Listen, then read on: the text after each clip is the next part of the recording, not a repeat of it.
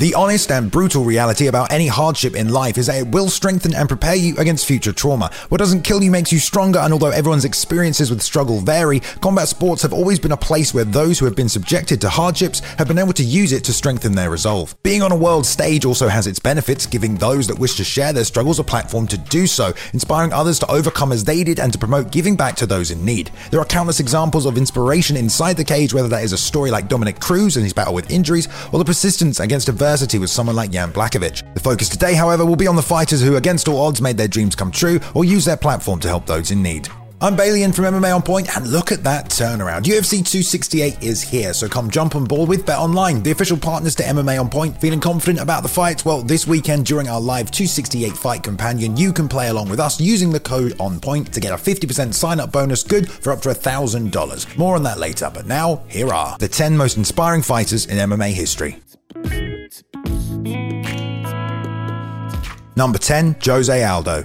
There are countless examples across the entire breadth of combat sports of athletes who faced nothing but poverty from the day they were born and found martial arts as a means to escape. The king of Rio, Jose Aldo, was no different. Born in Manaus, Brazil, in the heart of the favelas, a place where organized crime, drug trafficking, and sporadic gunfights were commonplace. Aldo wanted to play football, but grew tired of getting beaten up in street fights and after starting to train capoeira, was noticed by a Brazilian jiu-jitsu coach who invited him to come and train with them. And at 17, Aldo left Manaus and made for Rio de Janeiro. There he stayed and followed his dream to make mixed martial arts his life, sleeping in the gym without money even for food. His coach Wagner Fabiano would ask, Have you eaten today or yesterday? And if not, would take him to go and get fed. Still, Aldo battled on, of course, eventually making a name for himself in the WEC as well as the UFC becoming featherweight champion. And what did he do with this newfound fame? Why help the disadvantaged people of Brazil, of course. He teamed up Brazilian charity Instituto Reação to help support and fund those children who wanted to train in martial arts and create a better lifestyle and future for themselves. He also helped start social programs like Usina de Cidadania, again using martial arts to teach discipline and help them escape their situations. He opened several businesses across the city, including an American burger bar, and continues to inspire and be a hero to this day.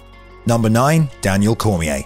Unfortunately, when it comes to personal tragedy, DC Daniel Cormier has more experience than most. But incredibly, he was able to persevere and channel his adversities into his passion as he ascended to the very top of the sport. DC faced his first tragedy at just seven years old when his father was murdered on Thanksgiving. Then in 2003, another horrific event transpired with the passing of his daughter, just one year before Cormier was set to make his Olympic debut.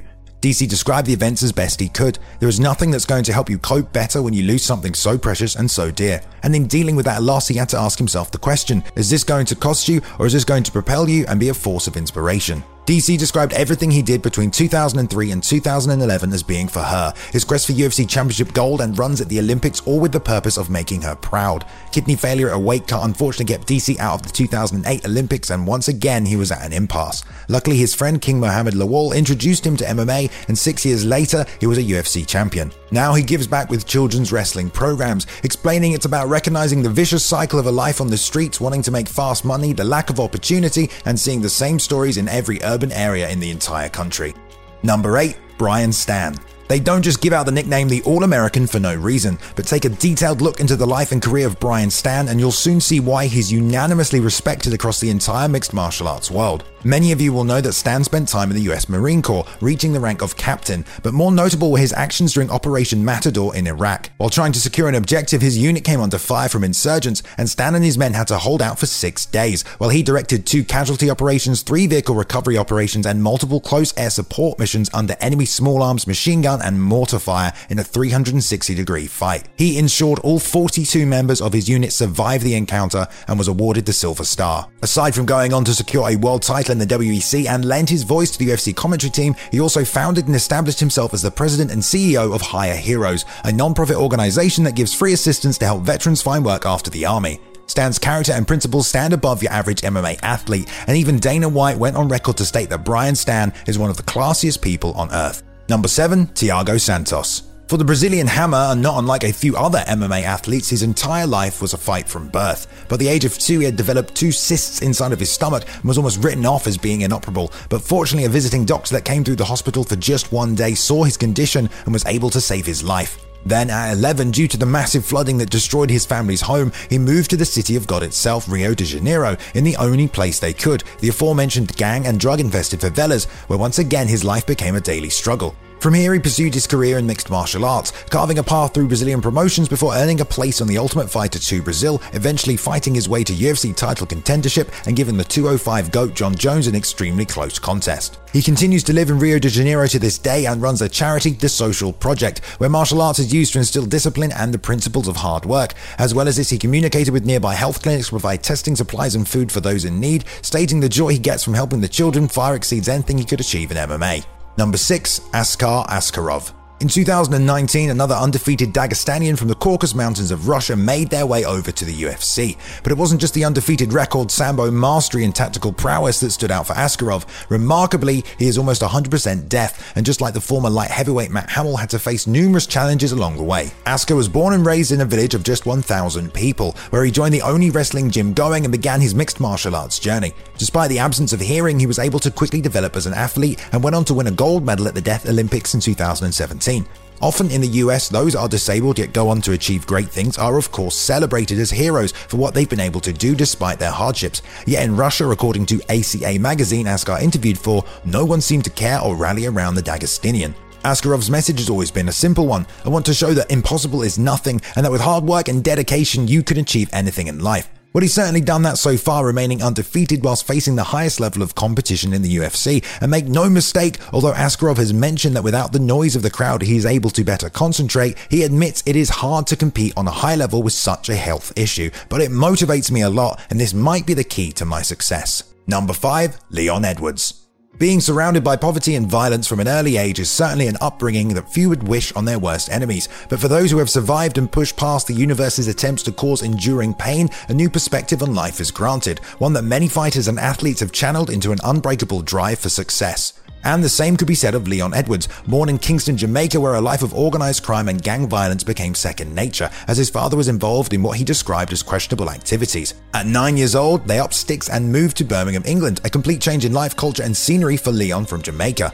At 13, his father was shot and killed in a nightclub, and through his adolescent years, Leon found himself falling into a similar lifestyle, involved in drug dealing, street fighting, and knife possession. At 17, he found mixed martial arts and escaped the life that could have led him down the very same road, as he battled through the UK regional circuit to the UFC, where he currently holds one of the longest win streaks in welterweight history. Since then, he's been involved in a number of charities across the UK, including leading mentorship programs and partnering with charity Onside to draw awareness to and stop knife crime across the UK. Number 4. Nick Newell. Most fighters spend training camps and time in between fights preparing for their opponent, rounding out as many of their weaknesses in their game as they can to ensure they have every advantage come fight night. Nick Newell, however, has made a career entering every fight with an extreme disadvantage, and he's been successfully competing MMA with just one arm for 10 years. Born a congenital amputee, any athletic endeavor that Nick wanted to compete in would not be easy. Still, he played football as well as baseball, but it was his love of WWE that led him to wrestling, as he joined his high school and subsequently college team, where he won over 300 matches in his time on the mats. From here, MMA was an inevitability. As Newell stated, I wanted to learn how to fight. I wanted to learn how to throw punches and kicks in case someone tried to mess with me. The only problem being that despite having put in the work to reach a place where he was able to compete in a sport where any number of things can be a handicap, let alone having one less limb, people weren't taking him seriously. Many fighters did not want to enter a contest against a man with one arm, either scared to lose or not feeling like it would be a fair fight. Incredibly, Nick went 11 0 as a professional before dropping his first loss to none other than Justin Gaethje, and got this close to joining the UFC roster, but came up short in his stint on the Contender Series. Newell's story is an extreme example that some people are just born fighters and there's very little anyone can do to stop them. Number 3. Francis Ngannou. At this point, I alone have discussed the upbringing and life story of Francis Ngannou on this channel more times than I can remember, but that doesn't detract in any way from its poetic nature or its impact. Born in the heart of Cameroon, Francis was expected to contribute to the family from the age of 10, helping buy essentials like food and oil as well as school supplies. His first job, digging in a sand quarry. Nothing like grueling manual labor in the hot sun for several years of your life to develop your body and build it into one of the most lethal weapons we've ever seen in the octagon. Ngannou recently stated as a child he hated this place growing up. I hated the sand mine, hated everything about my life.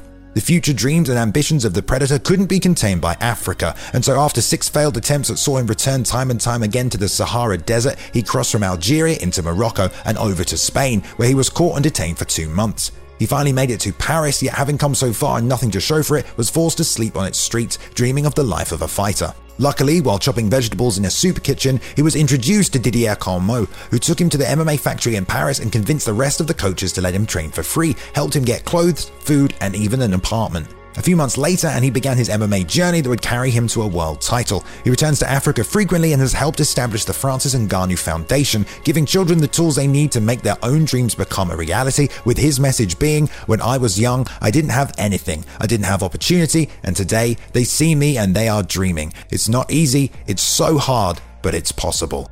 Number 2, Antonio Rodrigo Nogueira. It's only fitting that one of the most iconic and well respected superstars of Brazilian MMA also carries with him countless moments of inspiration, extreme examples of adversity, and has channeled all of the success he's found in his career right back into the people and martial arts culture of Brazil.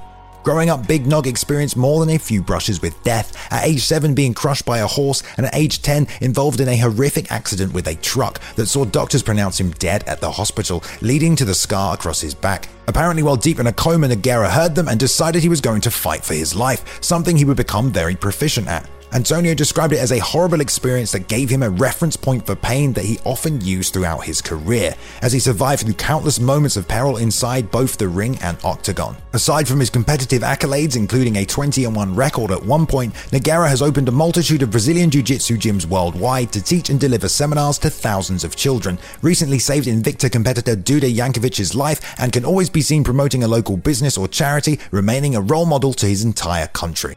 Number 1. Justin Wren. This entire list has been filled with people who, on so many levels, have proved themselves to be resilient, hardworking, and charitable individuals. But when it comes to putting the needs of others before your own, I think you'd struggle to find a better example in MMA than Justin Wren. Originally first appearing on our screens during season 10 of The Ultimate Fighter alongside Kimbo Slice, Brendan Schaub, and Roy Nelson, Wren found his footing in MMA fairly well, but after suffering with depression and addiction, realized that no amount of fighting could save his own life and left the sport. From here, he found a new cause seeking to provide aid to the Pygmy people of the Congo, the oldest group living there who had been enslaved and denied medical care and basic needs. He launched the Fight for the Forgotten initiative and, in conjunction with Bunia Shalom's University and Water for Org, negotiated the release of thousands of Pygmy people in exchange for water wells, with his charity even purchasing land in Africa where they could be free. It didn't stop there, as the initiative has now expanded across the entire world.